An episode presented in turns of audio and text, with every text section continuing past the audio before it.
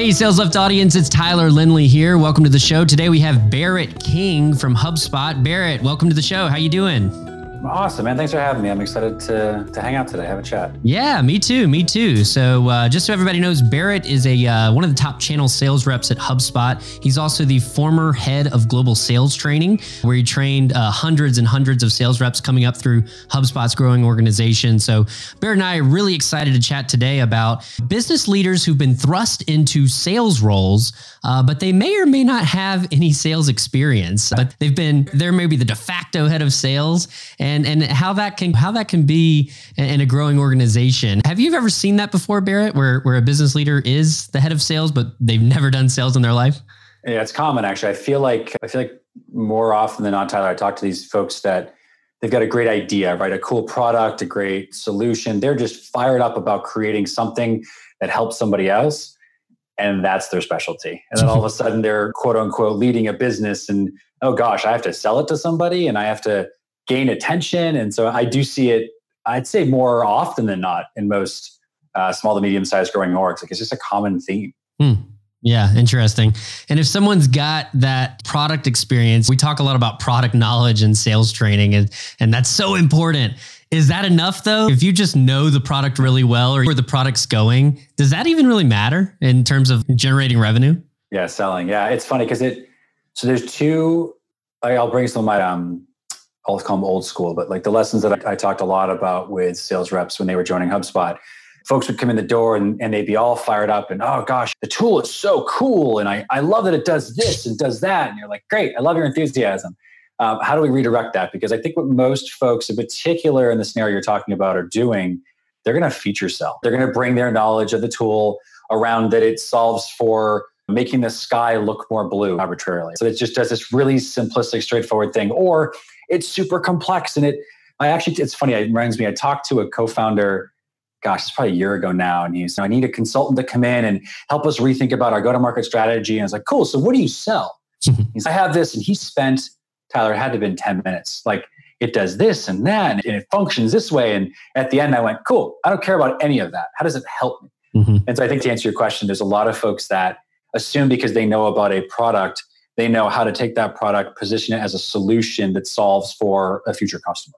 And that's usually the kind of disconnect between a sales methodology and a like product kind of mindset. Mm-hmm. point. Yeah, yeah, no, that's a great point. And, it, and, it's hard, I think, when you get so excited about the product, uh, whether you're a new sales rep or whether you're the owner of a company and that product's your baby. It's something you've been building in the basement and ready to unleash on the world but the world doesn't really care about the features yep. and, and you've got to learn exactly. how to what would be the best way so if you're so jacked up about your product and you think it's you think it's going to save the world and, and really helps to target this group of people how do you take that excitement and energy and feature list and turn it into actual like a, a sales process or, or, put a sales methodology behind it what's the best step that a, a founder that could take yeah that's a cool question so Uh, so I've had a very similar question asked of me recently, almost verbatim. So you hit the nail on the head. I, I think what I my gut reaction is actually easier than you would think. It's you created this. We'll go with product, or you created this product because you saw a need in the market.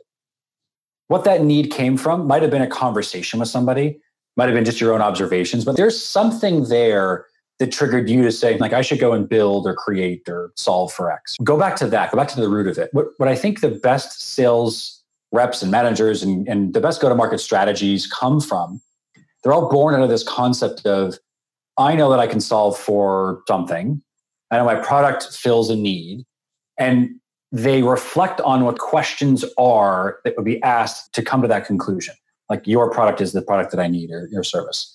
And so I think what a strong, you know, we'll call it a, like a product mindset, but a, a strong creative, somebody who's clearly trying to build a business around an idea versus just having a cool idea they put out there, that person should be thinking about what their customer is asking and looking for and what would lead them to you. Because sales is really just about positioning value. And really, if I think about what a great sales rep does, it comes back to really this core concept of gaining context, which you gather through investigation, questions. We all talk about it as selling, but like you and I know, right? We do this every day. A discovery call is learning about their need, knowing likely full well that your solution is what they need. But mm-hmm. then using the context you gather to connect it back to the value you can provide. And so I think as a starting point, it's important for the head of these organizations for for she or for him to go out and say, okay, like I, what do my customers want? Create some content, start documenting the value, not the feature. Like it's great to do the feature part of it, but the value that you provide. And so my last thought on it is when I think about how to frame it out, this is a good, if you're listening to this, take your pen out and write this down kind of moment. I use what, how, why. So whenever I've talked to sales leaders, whenever I've talked to business owners that say to me, okay, like how do I go from where I am to a really good go to market message and how do I go and sell this? What, how, why? What do you do? Mm-hmm. Like what just flat out, what do you do? How do you do it? That's usually where the, the guys and gals that are thinking right now, oh yeah, yeah, I nail that. Like it does this really cool thing and it does this, you know, in this really interesting way. And then the last part is the why is it valuable to your buyer? Mm-hmm. And if you nail what, that's easy. How, you're excited at this point, but you really tie it back to the why. What does it solve and why is that important? Man, you are unstoppable when you have that double click moment there on the end. Mm-hmm. Yeah, I totally agree. I, I, think the why is sometimes left off, but it's almost where you should start sometimes, I think. Uh, totally. It's one thing I thought you said was interesting, and I've been trying to do this myself. Is you talked about creating content yep. as a jumping off point. I think that folks think of creating content as just a marketing, something that marketing does, and that you should either hire a marketing agency to do that, or you should have someone that works for you that is in marketing that they can create relevant content. However, like I think that the founder or the owner of a business, there's no one better to create that content than that person, especially totally. if that content is speaking to the value and, and you mentioned positioning value. It's speaking to the why. Yeah, you can talk about the what and the how as well, but really, like as the founder, your goal is to galvanize and energize people, and, and some of that content could be used to just as conversation starters. Uh, do you think yep. that like do you, how much time do you, and effort do you think that these founders and business owners should be spending like creating their own content, and how can yep. they use that as leverage to start sales conversations? Yeah. Yeah. So if you think about HubSpot's inbound methodology, the awareness stage, right? The opportunity to get your, your prospect to pay attention to you is fundamental. If people don't know who you are, what are we doing here? Like, why are we even spending time even talking about this? So I actually think a strong, call it founder, but a strong founder or co-founder, this strong leader should be writing something every day, like at least every day or every other day as best they can. I think it's invaluable to the buyer, to their business, but just in general to their own exercise of really expressing and articulating the way that their solution helps somebody.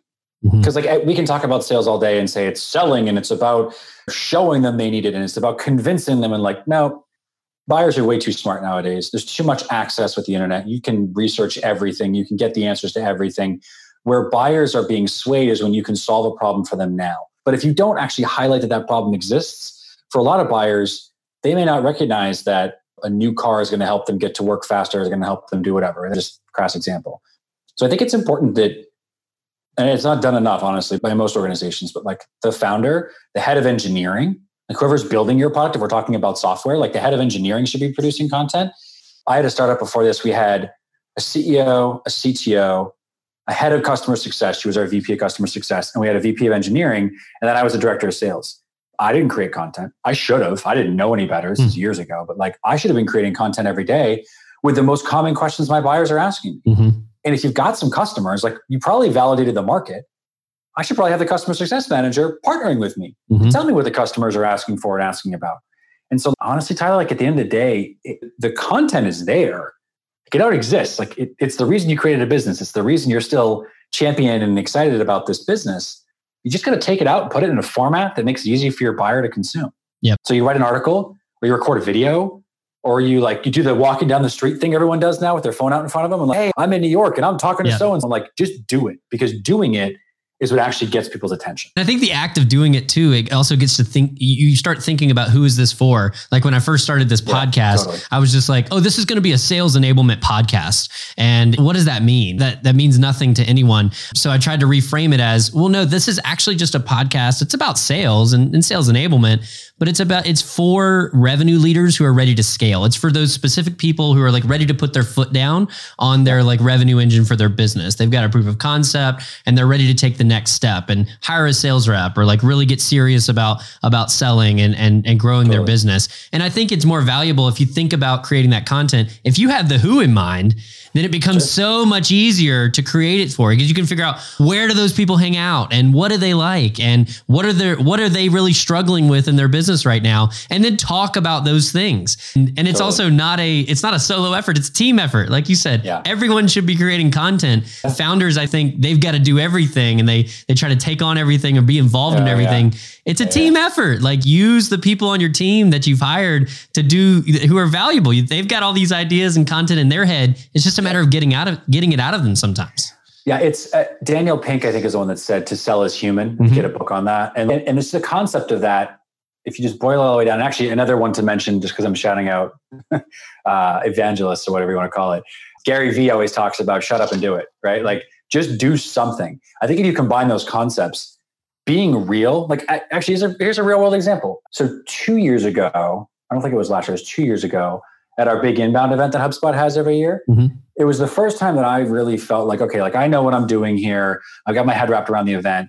I want to do that next le- kind of level, like step further stuff. I'm going to create some content while I'm here and see what happens. Mm. So I did a live video. No, sorry, I did a recorded video on my Instagram account the first day of the event. I rode down the escalator. So it was like I walked in the building, I got my badge, I walked to the front doors. And for those of you who haven't been to the event, like it's a big grand open space, color lights, like it's really impressive. And I came down this escalator making a video mm-hmm. and it got it was like six or eight thousand impressions mm. i'm nobody i'm just a sales guy at hubspot at the mm-hmm. time i had no context i just did something so that's why i bring it up is you can be dan or sally in the middle of nowhere america or europe or canada or south america it doesn't matter anywhere in the world and go out in your backyard and pull your phone out it's a cool thing about this technology right pull your phone out throw in some headphones and start talking about what you do. Mm-hmm. And if it's one person that sees it or a thousand people, it doesn't matter. You do it every day, you create a catalog of value that the people that are looking for you will find. And then that's how your process starts. Yep. How do you connect that kind of inbound creating content, valuable things that can help folks help to you know build your personal brand and help to make you visible and, and get that get great ideas that you have that could bring value to your audience how do you connect that with like specific buyers who might actually become like almost account based marketing is a big buzzword right now but basically yeah. account based marketing is just like having a targeted list of people that you create content for that you use to try to get in the door there. So how do you connect it to specific people that might end up in the pipeline? Because yeah. I think creating content is great, but like how do you take that next step of having that having that equate to someone is actually in your pipeline and you're talking to them and you're and they they become a part of your a part of your pipeline? Yeah, it's interesting because I think it's you know, I think we start to blend marketing and sales when we get to this like level of depth because it's not just do I pick up the phone and call somebody? And although I should be clear, sometimes there's value to that. If you're going to go sell to, I'll just pick a name you recognize, like you're going to sell to Walmart. Your product is a great fit for Walmart. Yep. Call Walmart. Go try and, and say, is this interesting? Do you like it? Do you not? Have an open, humble conversation. They're going to probably kick you in the shin and tell you to go away. Yep. But you're going to take that experience and say, okay, what did I not do? you know, record it if you can. Like, how can I reflect on that opportunity to make it better? Take that into that humble mindset of go and do into your approach to the market. So, who is your buyer? You probably know at least one or two of that. We call them personas in marketing, but who that profile is. Is mm-hmm. it the head of sales? Is it the head of procurement? Is it the IT director? Is it the CEO? Who are you talking to? Because that that audience definition will evolve and change and grow and constantly be a moving target. But if you at least can look at yourself in the mirror and say, okay, Barrett, who wants this? Who's going to buy this? That's going to drive the results to help you frame out your long term plan. Yep. Because at the end of the day, like you can sit there all day and do market research and blah, blah, blah. But I think what you're going to find is that once you boil it down to brass tacks, like there's probably only a handful of folks that you should be communicating with. Mm-hmm. And then your job is to go and talk to people like that. Do you know somebody in your network? Have you worked with somebody, a past company maybe? There's like you need to talk to a director of sales. You don't know anybody, but you were an engineer your last company. You can probably reach out to whoever the head of engineering was there and say, hey, look, it's a weird question, but I started a new company. I'd love to get your director of sales perspective. Do you think you could put me in touch with that person? Use your network mm-hmm. and learn through those communications early on what your buyer really cares about because it's not going to be as easy as making an assumption, put some cool content out there and nailing it. There's a, a mindset of, we probably would call it like a growth mindset, but at the end of the day, like a willingness to evolve, mm-hmm. a willingness to try, a willingness to, I hate the term fail, find areas of opportunity because you're not failing, you're learning from yeah. that experience. Right.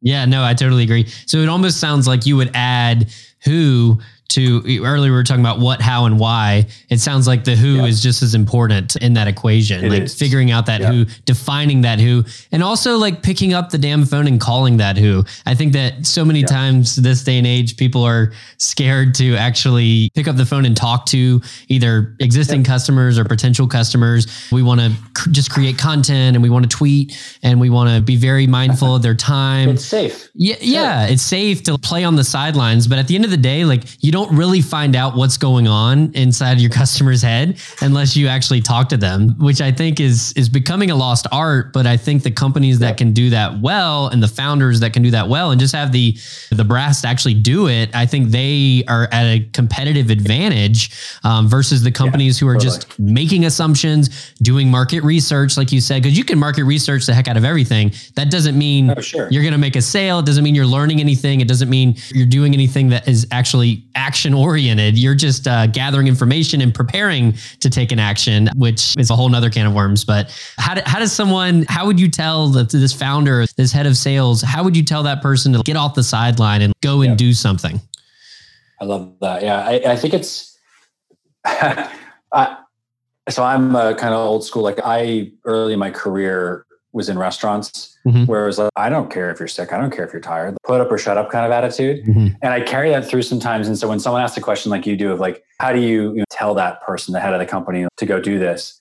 I have a bit of a direct approach, which is put up or shut up, right? Like you chose to start a business. You didn't, hopefully, and if you did, I'm sorry, you may want to rethink your career path, but hopefully you didn't start this with the intent of it being easy. Mm. Being a founder of a company, being the owner operator, being the head of sales, however you want to think about it, being all those things is not easy.